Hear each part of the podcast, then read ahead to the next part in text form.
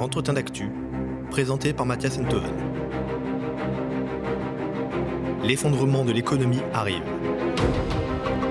Avec David Kaila. Bonjour, je suis aujourd'hui avec David Kayla, enseignant-chercheur à l'Université d'Angers en économie et membre des économistes atterrés que nous recevons aujourd'hui pour parler euh, du bilan économique et de la situation économique euh, du pays. Alors on a eu beaucoup d'émissions sur le traitement de la crise sanitaire du gouvernement, mais assez peu euh, sur le traitement économique de celle-ci. Et euh, moi, je trouve ça assez intéressant euh, parce que euh, Macron, Emmanuel Macron et, son gouvernement passent beaucoup de temps à expliquer que ce sont des gens qui comprennent l'économie, qui gèrent l'économie, qui, contrairement à leurs adversaires politiques, sont réalistes et rationnels en économie. Voilà, comment on paye, comment on finance, toutes ces données-là. Et euh, en fait, ce qui m'a intéressé avec euh, David Kayla et, et, le trade qu'il a publié sur Twitter, c'est que euh, celui-ci explique qu'en fait, le gouvernement a fait un peu n'importe quoi, ou en tout cas n'a pas fait ce qu'il fallait en matière économique. Alors ça, c'est le, le, premier élément. Et le deuxième élément qui est encore plus inquiétant, c'est que en fait, ça nous amène à une catastrophe euh, beaucoup plus grande que ce qu'on peut présager, nous, profanes euh, non économiste euh, et que euh, c'est assez inquiétant et que pour l'instant le gouvernement ne semble toujours pas prendre les mesures nécessaires pour éviter ce cataclysme. Donc voilà, on va essayer de d'expliquer ça avec vous, David, et que vous allez et vous allez essayer de nous expliquer en gros. Euh, pourquoi est-ce qu'on va, surtout moi, selon moi le plus important, pourquoi est-ce qu'on va à un cataclysme économique là euh, sans précédent et qui est peu visible pour l'instant quoi c'est vrai qu'il faut bien prendre conscience qu'on a une chute du PIB euh, qui est du jamais vu. Hein. On tablait sur 9,5% de chute de la croissance euh, pour l'année 2020 euh, avant le deuxième confinement. Maintenant qu'on a un deuxième confinement, ça va être largement plus de 10% de décroissance.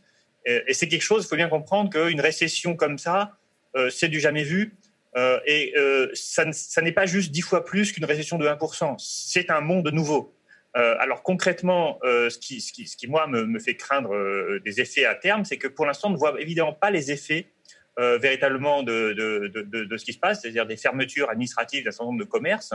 Mais ces effets, ils vont finir par arriver. alors pourquoi je dis qu'on ne voit pas les effets? Ben, Parce que ces, entreprises continuent de, subsister en fait. Elles continuent de d'exister, elles ne sont pas fermées, elles ne sont pas liquidées, parce qu'elles ont, parce qu'il y a un certain nombre de mesures qui leur permettent de rester en vie. Euh, notamment ne, serait-ce que, le fait qu'on ait fermé un certain nombre de tribunaux, euh, ou en tout cas que les procédures de, comment dire, de, faillite ont été euh, suspendues par le gouvernement, hein, parce que Emmanuel Macron avait dit qu'il n'y aurait personne, aucune entreprise qui ferait faillite. mais le problème, c'est que bah, il y a des entreprises sur, sur l'ensemble des entreprises. il y, a, a forcément qui n'étaient pas rentables avant le confinement, c'est-à-dire qu'il y, a toujours tous les ans un certain nombre de faillites qui se produisent. Et là, il va y en avoir en plus qui vont se produire euh, du fait du confinement et du fait que lorsqu'on a juste un, prêt garanti par l'État pour euh, assurer une certaine trésorerie, on, ne se rétablit pas et on ne rétablit pas ses capacités ensuite à rebondir. Avant de revenir et de vous nous expliquer tout le mécanisme des faillites et ce que ça va entraîner et pourquoi vous avez parlé de faillite en cascade, j'aimerais qu'on revienne à l'origine, c'est-à-dire il il y a eu ce Covid, euh, cette, cette, première vague. Et euh, le gouvernement a pris un certain nombre de mesures, dont j'aimerais bien que vous me disiez ce que vous en pensez d'ailleurs, euh, parce que moi j'ai tendance à croire que le chômage partiel et, euh, et le fait d'aider les entreprises, euh, en tout cas dans le discours, n'est pas forcément, même si ça dépend quelles entreprises, mais n'est pas forcément négatif. Et d'ailleurs vous-même, il me semble que vous avez dit que c'était pas forcément des mauvaises mesures, mais qu'est-ce que n'a pas fait le gouvernement en revanche, qui selon vous explique que les, les bonnes mesures n'ont pas été prises et qu'aujourd'hui on va au devant d'une catastrophe? Euh, la stratégie du gouvernement pour répondre à la crise sanitaire, euh, ça a été en quelque sorte autant suspend au vol, euh, on met l'économie sous cloche, on attend deux mois de confinement que ça passe, et en attendant, on va essayer de, de se substituer au fait que les entreprises peuvent pas payer les salaires en euh, créant le chômage partiel, et on va donner aux entreprises un peu de temps pour tenir en euh, octroyant par les banques des prêts garantis par l'État. Et ça, a priori, c'était pas forcément une mauvaise idée. Euh, en période de confinement, pour passer les deux mois de confinement, et je parle ici du premier confinement euh, de, de mars-avril. Néanmoins, euh, quand le confinement a été passé, il me semble qu'il a manqué un certain nombre de mesures d'accompagnement de la reprise. Et là, alors le gouvernement a annoncé des choses, il a annoncé un plan de relance, mais de mon point de vue, le plan, le plan de relance qui a été annoncé, c'était pas du tout un plan qui visait vraiment à la relance, c'est-à-dire à faire en sorte, via les dépenses publiques, de donner une perspective, un débouché pour les entreprises. Euh, c'était plutôt un plan de compétitivité c'est-à-dire un plan qui euh, était encore dans la logique d'avant, c'est-à-dire dans la logique du on va rendre nos entreprises plus efficaces euh, à l'échelle européenne et internationale pour qu'elles puissent davantage exporter et euh, voilà et, être davantage en compétitivité. Ce qu'il a manqué concrètement, c'est d'une part des commandes publiques, c'est-à-dire faire en sorte que les entreprises puissent compenser le fait qu'elles n'avaient pas eu de demande pendant deux mois euh, en rajoutant de la demande en plus, qui permettait en quelque sorte de sauver les meubles. Et puis, euh, ce qui manquait aussi, c'est de l'emploi public, parce que le problème du confinement, c'est que l'emploi s'est totalement arrêté, euh, que les, notamment les salariés les plus précaires, ben ils n'ont pas vu leur contrat se, renouveler et que les mesures de chômage partiel, en fait, ne, touchaient pas tous ces intérimaires et tous ces emplois précaires. Et donc là, il y avait un problème, un vrai problème, parce que quand, quand l'emploi disparaît, c'est aussi la, la, demande adressée aux entreprises qui, euh, qui disparaît. Hmm. Vous parlez même du fait qu'il aurait fallu nationaliser et relocaliser certaines entreprises. Ça aussi, je, l'ai lu dans votre trade, euh, notamment sur les activités euh, liées à la santé, euh, etc., que c'était, c'était créateur d'emplois. Parce qu'en gros, ce que vous dites, c'est que le, le, plan de relance du gouvernement qu'il a annoncé comme étant une mesure euh, visant à sauver l'économie, à relancer l'économie, etc., en, réalité est une, un prolongement du CICE et de toutes ces, euh, ces mesures mmh. de, de marge données aux entreprises.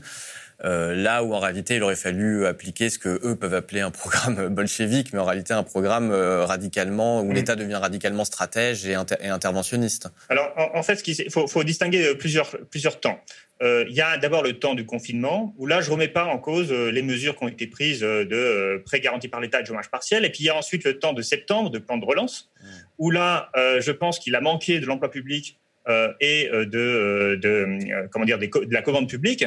Et puis il y a le temps d'après, c'est-à-dire le temps de ce qui va se passer après le deuxième confinement, après euh, éventuellement, je ne sais pas ce qui va se passer euh, euh, en premier semestre 2021, personne ne le sait. Et là, il va falloir gérer, comment dire, une situation extrêmement dégradée.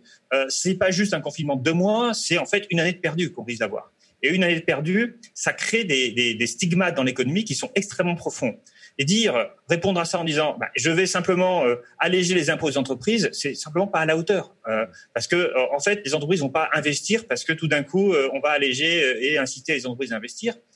pourquoi? Parce que si elles sont en situation d'incertitude totale, eh bien, elles, elles peuvent rien faire en fait. Elles peuvent même pas trouver de fournisseur parce que ça se trouve le fournisseur il, il va faire faillite. elles ne peuvent pas savoir ce qui va se passer dans six mois puisque avec des confinements qui apparaissent, euh, on ne sait pas trop comment, comment gérer euh, les choses. Et donc c'est là qu'il faut intervenir une troisième fois, euh, mais cette fois-ci beaucoup plus en profondeur, notamment ben, en ayant un État stratège qui, par exemple, il y a une vraie question de l'industrie en France, c'est-à-dire qu'on on s'est beaucoup désindustrialisé. On a beaucoup vu les conséquences de cette désindustrialisation, c'est-à-dire qu'au moment où il fallait avoir des masques, ben, on n'était pas capable d'en produire. Au moment où il faudrait des médicaments, on a délocalisé une grande partie de notre industrie pharmaceutique. Euh, et puis, euh, globalement, quand il faut trouver du travail pour les gens, bah, là aussi, on a un souci parce que l'industrie, elle est au, point mort. Et donc là, je suis pas contre le, fait de, nationaliser certaines entreprises stratégiques pour relocaliser, hein, plutôt que de demander à Bridgestone, s'il vous plaît, est-ce que vous pouvez ne pas fermer l'usine hein, Je pense qu'on peut nationaliser l'usine et puis faire en sorte, à partir de là, de, recréer un projet hein, puisqu'apparemment il y avait un projet euh, alternatif, euh, eh bien il ne faut pas juste demander gentiment aux entreprises d'organiser des projets, euh, des projets alternatifs, il faut aussi le faire. Je vais rebondir sur ce que vous dites parce que dans votre dans votre argumentation, vous parlez vraiment, vous parlez d'un double déni. Déni, c'est fort parce que et ça, correspond à ce que vous avez l'air de décrire, c'est-à-dire qu'il une situation économique dont qui entraîne un changement radical de manière de penser logiquement, qui devrait entraîner, et dont euh, le gouvernement n'a absolument pas l'air de prendre conscience. Et au contraire, c'est ce que vous dites, il a l'air d'être dans la continuité euh, euh, absolue de ce, qui, de ce qui a toujours été sa manière de penser et sa manière de faire, de légiférer. Pourquoi vous en arrivez à parler de déni? Et quel déni? C'est-à-dire qu'on a bien vu que finalement, on a encore une fois une crise qui est exceptionnelle par son ampleur, qui crée des situations d'incertitude radicale et dans lequel le marché, en réalité, ne, ne peut plus fonctionner correctement. C'est-à-dire, le marché, il nécessite un cadre, il nécessite une certaine confiance, il nécessite une perspective d'avenir où on sait à peu près ce qui va se passer dans six mois. Hein, par exemple, euh, bah, un certain nombre de commerces euh, ont l'habitude qu'en cette période de novembre-décembre, euh, il y ait beaucoup d'achats de Noël. Bon, sauf que là, Noël, ça va pas pouvoir se faire, que les boutiques sont fermées, que tous les marchés de Noël sont clos. Donc tout ça pour vous expliquer que on est dans une situation qui est radicalement nouvelle. Et à partir de cette situation qui est radicalement nouvelle, le gouvernement, qu'est-ce qu'il propose? Bah, Il a proposé finalement les recettes classiques, c'est-à-dire euh, l'aide, à l'incitation euh, du gouvernement, la, baisse des impôts pour les entreprises, hein, puisqu'on a à la fois la baisse, on a quand même 10 milliards par an hein, et euh, de baisse d'impôts sur la production, plus la baisse de l'impôt sur les sociétés, plus tout un ensemble d'incitations fiscales à faire ceci ou cela. et tout ça, à mon avis, part du principe que les gens ils continuent de faire comme avant et qu'il faut juste un peu les inciter pour qu'ils dépensent davantage, qu'ils soient plus écologiques, etc. Euh, mais en fait, on ne peut pas inciter des gens alors que tout est bloqué. Euh, donc, euh, ce qu'il faut faire, c'est quelque part se substituer au marché. En fait, ce, que je, critique, c'est cette espèce d'idéologie du, marché, c'est-à-dire l'idée que rien de ce qui est comment dire, euh, euh, privé n'est mauvais et tout ce qui est public euh, finalement est inefficace. Mmh. Aujourd'hui, en fait, il faut renverser la logique. la planche de salut ne peut venir que en donnant des perspectives aux gens, notamment aux entreprises, et ces perspectives, elles doivent forcément passer plutôt par la commande publique, par l'organisation de, de l'État, par éventuellement racheter des entreprises en faillite. Donc, ça veut dire aussi des nationalisations, plutôt que de se dire on va juste mettre de l'argent dans le marché, euh, susciter des prêts, et puis euh, vous allez voir que tout va se rétablir euh, spontanément. En réalité, dans une situation de, crise telle qu'elle est aujourd'hui, il n'y a plus de spontanéité vers l'équilibre, comme disaient les économistes, ou vers le rétablissement. Il y a plutôt un problème de confiance générale, de défiance généralisée, un problème d'incertitude sur ce qui va se passer dans les, dans les deux prochains mois. Et dans ce cadre-là, si l'État n'intervient pas de manière assez forte, euh, eh en fait, il n'y a, pas de rebond qui va arriver spontanément. Et, c'est un peu ce rebond, ce rebond spontané qu'attendait le gouvernement et qui vient d'ailleurs de, d'empêcher avec le second euh, reconfinement, enfin avec le second confinement, c'est que concrètement, euh, on peut pas avoir de rebond quand on ferme tous les commerces au moment de Noël, ça c'est sûr vous avez le moindre espoir que le gouvernement fasse quelque chose Parce que je rebondis là-dessus pour, pour, pour, ajouter que, parce qu'en substance, moi, la question que j'ai envie de vous poser, c'est est-ce que c'est de l'incompétence Est-ce que c'est de l'irresponsabilité Est-ce que c'est de, la, est-ce que c'est de la trahison Est-ce que c'est 100 euh, milliards de plus Parce que le MEDEF a applaudi euh, le plan de 100 milliards. Est-ce que c'est 100 milliards de plus donnés euh, aux gens qui, entre guillemets, l'ont financé et dont ils, ils considèrent que c'est eux qui portent l'économie, mais qui vont finir en, en dividendes, comme on l'a vu beaucoup pendant, pendant toute cette période. Il parle d'un nombre d'emplois qui est pathétique par rapport à la somme investie. Enfin, voilà. Qu'est-ce, que, qu'est-ce qui leur prend? Je veux dire, euh, ils s'en foutent, ils seront plus là dans deux ans et, le pays sera ruiné, c'est tant pis. Et je n'arrive pas à comprendre comment ils raisonnent devant l'histoire. Je pense qu'on a un gouvernement qui a du mal à se projeter, qui a du mal à penser différemment. Euh, ce sont pour moi beaucoup des idéologues. Alors, on le voit dans la gestion sanitaire. Alors c'est là que je pense qu'on peut faire un parallèle entre la gestion économique et la gestion sanitaire. Euh, j'ai entendu Emmanuel Macron, dire on a tous été surpris, hein, il l'a répété même, par euh, la reprise épidémique du mois d'octobre, mais en réalité, euh, c'est faux. Hein, D'abord parce que le Conseil scientifique avait déjà dit qu'il y aurait une chance de seconde vague dès, le mois de juillet. et puis ensuite, quand on regardait les prévisions et ce qui se passait en septembre, on pouvait assez facilement euh, imaginer que si on continuait comme ça, en, novembre, ça serait, euh, ça serait, on arriverait à, plus de 5000 euh, patients en réanimation, ce qui, ce qui de fait a été le cas. Donc en fait, il n'y a, pas eu de surprise. Il y a eu de surprise que parce que le gouvernement ne voulait pas voir. Et en fait, sur l'économie, j'ai l'impression qu'il gère un peu pareil. C'est-à-dire qu'il ne veut pas voir que, en fait, cette récession, c'est pas juste un mauvais cap à passer, c'est que ça détruit des entreprises, ça détruit des emplois, ça détruit des compétences. Que, par exemple, dans la jeunesse, on a toute une jeunesse qu'on forme, qui ont des diplômes, qui arrivent sur le marché du travail et qui sont dans une situation où aucune entreprise ne peut recruter. Et donc, au lieu de, de, recruter lui-même les gens, ce qu'a pu faire à un moment Lionel Jospin quand il avait fait les emplois jeunes, par exemple, euh, dans, une situation qui était beaucoup moins dramatique, là, il dit on va inciter les entreprises en euh, leur euh, donnant des exonérations si on embauche, si on embauche des jeunes. Mais le problème, c'est pas d'exonération, c'est que si on n'a pas de travail à leur donner, on va, on va pas les embaucher. Mmh. Donc, pour répondre à votre question, il me semble que on est dans le déni, mais psychologique. C'est-à-dire que on ne sait pas gérer parce qu'on n'arrive pas à imaginer, parce qu'on est tellement imbibé euh, de l'idée que l'État est là pour garantir les entreprises et faire que tout revienne comme avant, que quand tout n'est plus comme avant et quand tout ne peut plus revenir comme avant, en fait, on est paralysé. Ce serait admettre pour eux, ou en tout cas euh, faire le deuil de, leur monde en réalité, s'ils faisaient ça.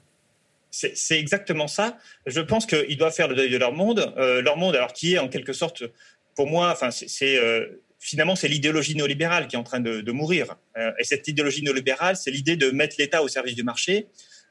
Et ça, c'est en train de mourir. Et en fait, à mon avis, ça date même pas de la crise. Le modèle néolibéral était déjà en crise bien avant l'arrivée de la pandémie, puisque on a bien vu que un certain nombre d'acteurs, de nouveaux acteurs, hein, Donald Trump en Chine, en Russie, on a des dirigeants qui sont plus du tout sur ce schéma-là de pensée en fait. Hmm. Et, ce, et, le schéma de l'État interventionniste, finalement, il, il, est en train d'être généralisé. C'est plutôt ce schéma-là qui revient au goût du jour. Mais Emmanuel Macron, lui, il a toujours sa pensée, sa pensée figée dans les années 90. Et il n'arrive pas à, à, à, voir que le, le, principe du marché autorégulateur, c'est un principe qui en fait qui est derrière nous le néolibéralisme qui meurt, euh, c'est aussi des millions, des centaines de millions de personnes qui vont euh, tomber dans la pauvreté, euh, qui vont se retrouver dans des situations catastrophiques, etc. non pas que je souhaite que le néolibéralisme subsiste, hein, mais, mais c'est plus que des mots. Et en tout cas, pour le cas français, on va arriver à une situation dont, dont, je pourrais dire qu'en gros, aujourd'hui, on vit peut-être le dernier soubresaut de, mm. de, de, de, ce monde, que le plan de 100 milliards, c'est la dernière fuite en avant. Euh, avant la catastrophe. Et la catastrophe, c'est ce que vous avez l'air de décrire et qu'on va essayer d'expliquer maintenant, qui sont euh, tout le mécanisme euh, basé notamment sur l'octroi de, de, prêts garantis par l'État, donc des PGE, euh, et, et, de et, des conséquences économiques du Covid, d'une faillite en cascade. Et donc voilà, est-ce qu'on peut essayer de, de, de, faire comprendre ça maintenant, toute, cette, toute cette logique de cascade et pourquoi, alors que voilà, je vais partir de cette question-là, pourquoi, alors qu'on vient de vivre une crise, une crise euh, sanitaire sans précédent et que l'économie a quand même l'air d'être profondément bouleversée, euh, on assiste, euh, on n'est pas déjà en train de voir des taux de chômage qui explosent record et on n'est pas déjà en train de voir des faillites records. Vous dites même qu'il y a moins de faillites cette année euh, que l'année précédente. Comment est-ce qu'on peut expliquer ça? On est effectivement dans une situation un peu paradoxale où globalement il y a quasiment deux fois moins de faillites aujourd'hui, en tout cas fin septembre, qu'il y en avait à la même date euh, l'année dernière et l'année précédente. Alors, pourquoi il n'y a plus de faillite euh, Essentiellement pour deux raisons. La première, c'est que, les, procédures de faillite ont été un peu stoppées par le gouvernement, qui a, voulu, euh, en quelque sorte, empêcher les entreprises de faire faillite pendant le confinement, ce, qui se comprend, hein, parce qu'on était dans une situation absolument exceptionnelle. Donc, il a gelé les procédures de faillite. Euh, mais depuis, les tribunaux de commerce refonctionnent et on ne voit pas apparaître d'explosion de faillite.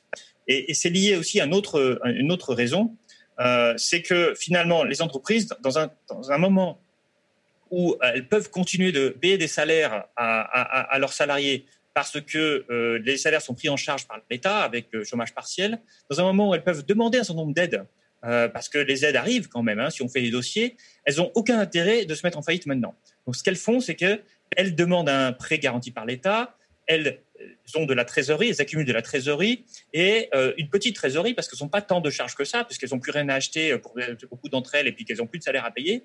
Et elles attendent euh, de manière à pouvoir continuer de, euh, bah, sachant très bien que ça ne sert à rien de, de mettre en faillite l'entreprise maintenant et qu'il vaut mieux attendre cinq mois, six mois. Et ce mécanisme, en fait, il est assez pervers parce que même si on peut le comprendre à l'échelle individuelle, à l'échelle collective, euh, eh bien, en fait, il s'agit de maintenir en vie artificielle des entreprises qui pourront jamais revenir vers la rentabilité et qui, au moment où les aides vont s'arrêter, euh, vont se retrouver du coup en cessation de paiement et vont devoir faire faillite. Et là, mon, mon souci, il est le suivant. C'est qu'en fait, on a beaucoup d'entreprises qui vont faire faillite. Toutes celles qui auraient dû faire faillite en temps normal et qui n'ont pas fait faillite à cause de la fermeture des tribunaux de commerce. Et puis toutes celles qui vont faire faillite du fait des confinements et de la dégradation économique. Et tout ça va arriver en même moment, au moment où les aides vont arrêter, vont s'arrêter. Et là, il va y avoir un problème, un double problème. Le premier problème, c'est un embouteillage dans les tribunaux de commerce qui va faire que euh, on va devoir traiter de très nombreuses faillites en même temps. Un peu comme il y a euh, aujourd'hui une saturation des hôpitaux, il risque d'avoir une saturation des tribunaux de commerce. Cette saturation, elle va avoir un effet, c'est que euh, une faillite c'est long, c'est compliqué, et derrière c'est l'argent des, euh, des, des, créanciers qui est en jeu. C'est-à-dire qu'on récupère toujours un peu d'argent quand une entreprise fait faillite, mais ensuite il faut savoir qui, euh, euh, voilà, qui, qui, en bénéficie, euh, les fournisseurs, euh, les propriétaires qui n'ont qui ont pas récupéré leur loyer, les banques évidemment qui ont prêté, et indépendamment des PGE, mmh. hein, elles ont pu prêter à des entreprises avant au moment où elles allaient bien pour financer les investissements. donc on a tout un ensemble de pertes qui vont finir par devoir être reposées sur quelqu'un.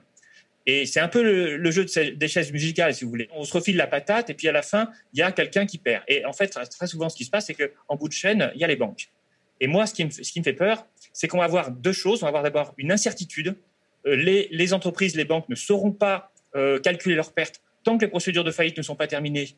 Et donc, ça va créer un peu un effet subprime. Vous savez, cette crise de 2007-2008 où on avait des prêts dont on savait plus trop ce qu'ils valaient parce qu'ils avaient été titrisés mmh. et des incertitudes qui pesaient sur les banques. Et puis le deuxième effet, c'est que après on a, c'est qu'on a avoir, on va avoir des gens qui vont du coup subir des pertes, des fournisseurs, des des propriétaires de, logements commerciaux, etc., hein, qui font parfois des grandes sociétés immobilières et qui, lorsqu'elles vont comptabiliser leurs pertes, elles vont s'apercevoir que, en fait, euh, elles doivent faire faillite, qu'elles sont surendettées, qu'elles n'ont plus les rentrées d'argent qui étaient, euh, qui étaient, qui étaient espérées, euh, que leurs locaux vides, ça va être une charge dont elles pourront plus tirer de revenus parce qu'il y aura, il y aura évidemment pas d'entreprise qui va se créer à ce moment-là. Et donc, on va se retrouver dans une situation où les fournisseurs, les propriétaires vont eux-mêmes subir des pertes, euh, certains vont peut-être faire faillite, les banques vont se retrouver elles aussi à subir de nouvelles pertes, c'est-à-dire qu'après les petits commerçants, il y a euh, les sociétés immobilières, il y a les fournisseurs, etc. Et donc on a cet, effet de, de, faillite en cascade, mais qui va, mettre du temps pour arriver. Il faut bien comprendre. Il faudra d'abord que toutes les TPE, les petits, les petits commerces fassent faillite, un seul qui doit faire faillite, pas tous bien sûr. Euh, ensuite, que ces pertes soient répercutées sur leurs fournisseurs et leurs créanciers. Euh, et finalement, ceux-là vont peut-être aussi euh, avoir des pertes, etc. Et à la fin, le solde global des pertes, il peut être considérable. On a bien vu que la crise de subprime, ça s'est pas limité au marché immobilier. Ça, a été une crise générale. Et donc ça, je pense qu'il va falloir, pour résumer, euh, gérer cette crise. Et gérer cette crise, ça ne pourra pas être comme on l'a fait en 2008 par l'État paye tout.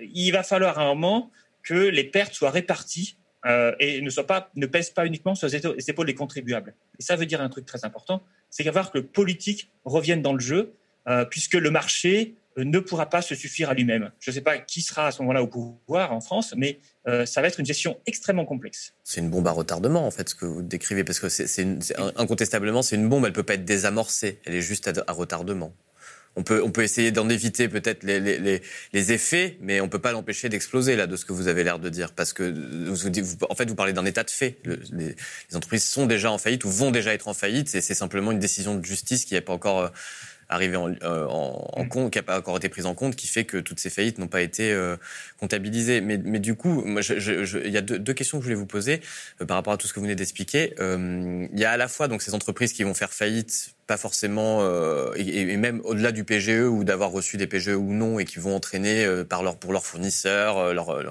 les gens qui leur louent des locaux, etc., des pertes qui peuvent entraîner leur propre faillite, etc. Vous venez de l'expliquer. Mais pour ce qui est des prêts garantis par l'État, d'ailleurs, il paraît que les PGE, les gens les prennent, mais ne savent même pas à quel taux ils vont rembourser. Est-ce que c'est vrai? Non, non, il y a, des, y a des, des, taux qui sont décidés. Hein, euh, c'est dans le contrat, de toute façon. Alors, c'est vrai que la première année, il n'y a pas de. On paye rien et après, on paye un taux, mais un taux qui est assez modéré, hein, d'où l'intérêt. Par contre, tout le problème des PGE, c'est pas le taux d'intérêt auquel ils vont être remboursés, c'est s'ils vont être remboursés. C'est ça la question. donc, vu qu'une partie d'entre eux, vu ce que vous avez l'air de dire, pour des entreprises qui ne seront qui ne sont pas solvables et qui ne pourront pas se relever une fois que les aides se seront arrêtées, euh, effectivement, qui va combler ce, manque à gagner? Et, vous avez l'air de dire dans votre, vous dites dans votre aide que les banques en, en, distribuent beaucoup, beaucoup, beaucoup en ce moment. Alors, bon, je ne sais pas si les banques en distribuent beaucoup, beaucoup, beaucoup, mais je sais qu'il y a eu euh, euh, clairement un changement de politique. Alors, ça m'a été confirmé par certaines personnes. Il y a eu clairement un changement de politique dans, dans la gestion des PGE, puisque au début, les banques, en tout cas, après ce que j'ai compris, mais là encore, je ne sais pas si je pourrais généraliser. Mais par contre, c'est vrai que euh, moi, je connais des gens qui n'ont pas, pas eu de PGE au, au, mois de mai-juin, par exemple, au moment où, elles l'ont demandé, mais qui l'ont eu en septembre-octobre. alors, j'avoue que je ne connais pas la raison. Ce qui est vrai, c'est que les banques prennent un risque, un, petit risque avec les PGE, c'est-à-dire il euh, elles doivent quand même en général, pour les petits prêts, euh, euh, sont elles sont remboursées de 90% de leurs pertes. Hein, donc il reste quand même 10%.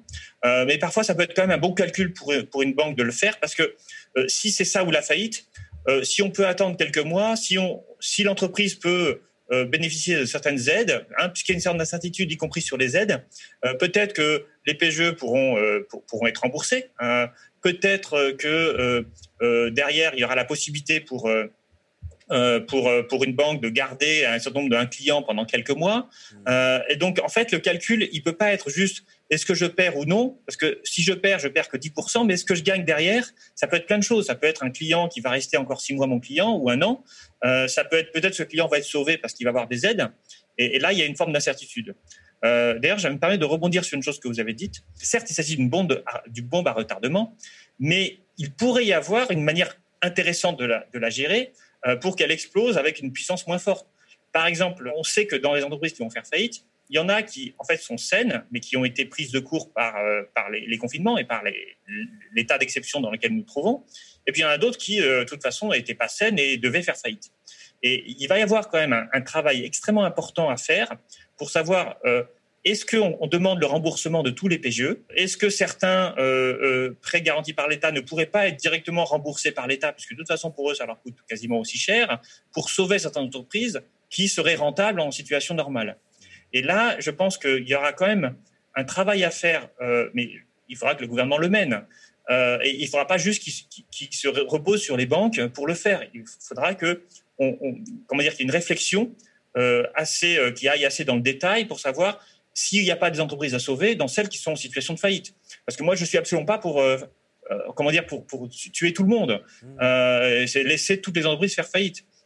Donc là, il y a, y a, une réflexion à mener. À mon avis, comment dire, le pire n'est pas forcément certain. Ce qui est sûr, c'est que si on laisse les choses se faire telles qu'elles ont été faites, c'est-à-dire sans véritablement manager, si je puis dire, sans véritablement euh, contrôler ce qui est fait euh, par l'ensemble des acteurs économiques, euh, c'est sûr que là, il va y avoir des problèmes. Mais je pense qu'il y a toujours possibilité pour l'État de, de, comment dire, d'essayer de, sauver ce qui est sauvable, ce qui éviterait une faillite trop importante. Oui, je dis bon bah retardement inévitable parce que je, je, ne crois pas au fait que le, gouvernement changera de, paradigme de manière aussi forte que ce que vous avez l'air de dire qui, qui serait nécessaire pour contenir et éviter la, la catastrophe quoi. Je voulais vous aussi vous demander par rapport euh, aux conséquences que ça pourrait avoir, donc l'économie euh, euh, française, de ce que vous dites, dans, en gros, dans deux à trois ans, pourrait subir vraiment le, le, gros des effets de ce que vous, de ce qui est attendu aujourd'hui. Est-ce que ça, peut avoir... Euh, on n'est pas le seul pays à être concerné par une crise économique euh, mm. sans précédent.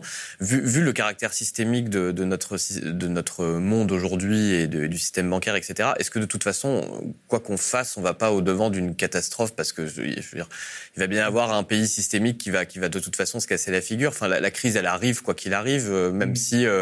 même si on a un, nouveau dirigeant qui nationalise, qui relocalise, mm. etc. Enfin, voilà. Est-ce que malgré tout, est-ce que c'est entre nos mains notre destin aujourd'hui économique?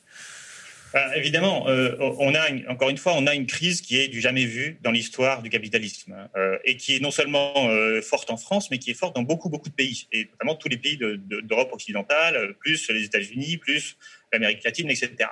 Donc, évidemment, derrière ça, il ne faut pas s'attendre à ce que tout revienne comme avant. Ça, ça me paraît clair.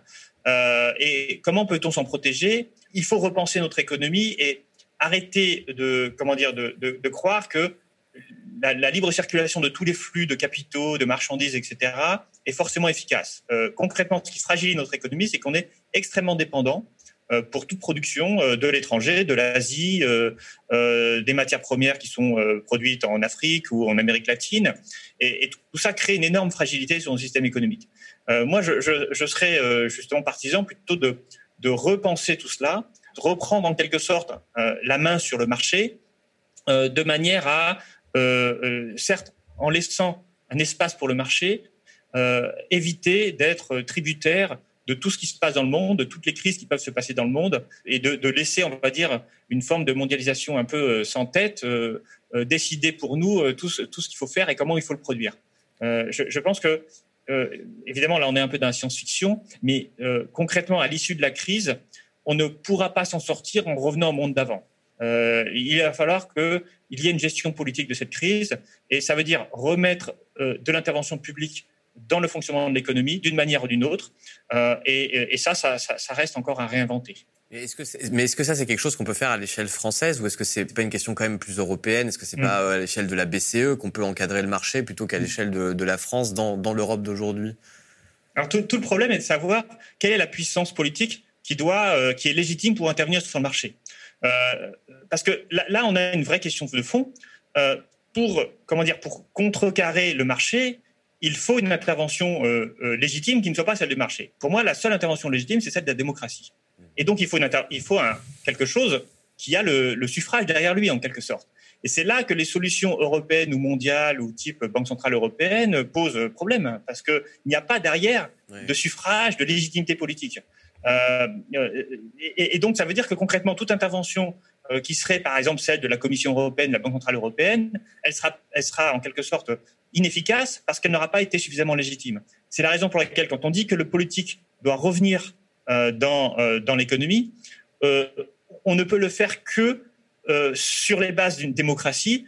Et aujourd'hui, la démocratie, elle reste nationale. On peut le regretter ou s'en réjouir, mais la réalité est celle-là les gens, ils votent pour leur président, ils votent pas trop pour le reste. Et par ailleurs, ils votent pour des parlements européens qui ont très peu de pouvoir. Ils ne votent absolument pas pour le président de la Commission, ni pour euh, le président de la BCE. Et donc, euh, et donc euh, moi, je, je, pense que toute intervention technocratique dans l'économie qui n'est pas, qui n'a pas le suffrage universel derrière elle, euh, ne marchera pas, ne sera pas accepté et donc posera euh, plus de problèmes qu'elle ne résoudra. De ce que vous dites, en gros, l'alternative qui reste aux gens pour essayer de sauver le navire, c'est d'élire quelqu'un euh, et que les gens dans les autres pays aussi élisent des dirigeants qui ont l'air de vouloir prendre à bras le corps le, le problème et comprendre que le monde a changé. C'est un peu le, le, la, la, seule solution qu'on aura. Très bien. Et euh, je voulais toucher dire un dernier mot sur euh, euh, le livre que vous sortez qui s'appelle oui. Populisme et néolibéralisme, euh, vu qu'on vient de parler du vote euh, et vu le contexte qui nous attend, je trouve que ça doit, ça doit être intéressant. Si vous pouvez nous en dire un mot? Ce livre, il est en, quelque sorte le produit de cette réflexion que je viens de vous livrer, c'est-à-dire que euh, le néolibéralisme touche à sa, touche, touche à sa fin. Euh, il a été fondé sur l'idée que le politique pouvait se retirer de l'économie et, retirer, et se retirer de la gestion des marchés euh, pour laisser les marchés décider euh, des allocations de richesses. Sauf qu'en fait, ce système-là rend le politique impuissant. Cette idéologie rend le politique impuissant, ce qui, ce qui, ce qui est la cause profonde de la défiance qu'on voit aujourd'hui euh, se, euh, se, produire chez, chez, les, gens et qui euh, suscite des mouvements populistes de toutes sortes. Hein. Et donc, donc j'en appelle à, à remettre le politique dans l'économie. Et alors évidemment, le problème, c'est que remettre les politiques dans l'économie, ben, c'est pas si simple et il faut euh, entièrement repenser notre manière de, de concevoir l'action politique. Et euh, c'est malheureusement l'impasse dans laquelle c'est aujourd'hui fourvoyer Emmanuel Macron. Mais je, je, je pense que c'est euh, possible. Je pense qu'il y a des alternatives, il y a des politiques alternatives, et c'est celle que, celle-ci que j'ai essayé de, d'identifier dans, dans mon livre. Ce que Macron essaie de dire, c'est que l'économie n'est pas politique, justement que l'économie c'est un fait, c'est une c'est une science, alors qu'au contraire l'économie c'est de la politique. On choisit ce qu'on fait avec l'économie il n'est pas le seul. Hein. Euh, oui. Le problème, c'est que beaucoup de gens sont persuadés que l'économie existe par elle-même et que euh, le politique est une entrave à, à l'économie. Or, en réalité, quand on réfléchit un peu sur l'histoire de, même de, de l'économie, euh, ça n'a jamais été le cas. Les, les marchés n'ont jamais été émancipés et lorsqu'ils se sont émancipés de la tutelle politique, ça a entraîné des catastrophes. Merci beaucoup. On, est, on va espérer que la catastrophe soit évitée, même si de ce qu'on qu vient d'échanger, ça, ça, ne semble pas gagner. Ça ne sera pas évité, mais on verra. Ça, ça, peut être aussi une catastrophe pour un bien après. bon. on, va, on va essayer de voir le verre à moitié, à moitié plein du coup. De toute façon, c'est comme ça, malheureusement. Merci beaucoup, David, et à bientôt. Merci à vous. Le média est indépendant des puissances financières et n'existe que grâce à vos dons. Soutenez-nous sur lemediatv.fr. Et pour ne rien rater de nos contenus, abonnez-vous à nos podcasts.